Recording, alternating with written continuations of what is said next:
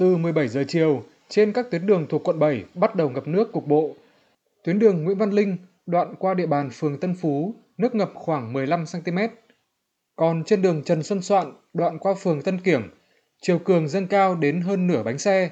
Do tuyến đường này nằm sát cạnh kênh tẻ nên nhiều đoạn mực nước kênh ngang bằng mực nước trên mặt đường. Dòng xe qua lại trên đường cũng tạo thành sóng đánh giạt vào hàng quán bên vỉa hè.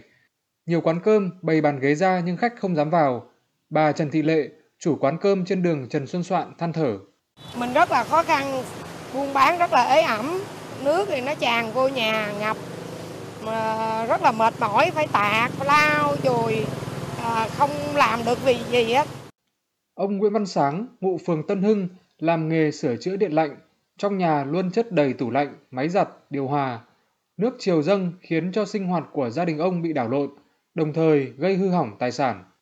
Các thiết bị trong nhà ờ, trên là thiệt hại rất là, là, là lớn. Ờ, đối với những người dân người ta khó khăn người ta sắm được một cái tủ lạnh hay là một cái cái bàn ghế gì đó, nước ờ, gặp nước vô coi như là hư hỏng hết.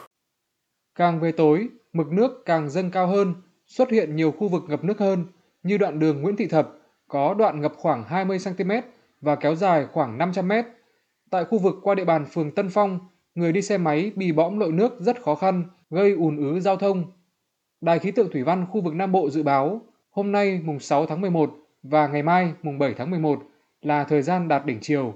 Tại các trạm trên sông Sài Gòn và kênh Đồng Điền, mực nước có thể đạt mức 1,7 m. Những ngày tới, mực nước tại các sông, kênh rạch tiếp tục ở mức cao, gây ngập úng tại các vùng trũng thấp.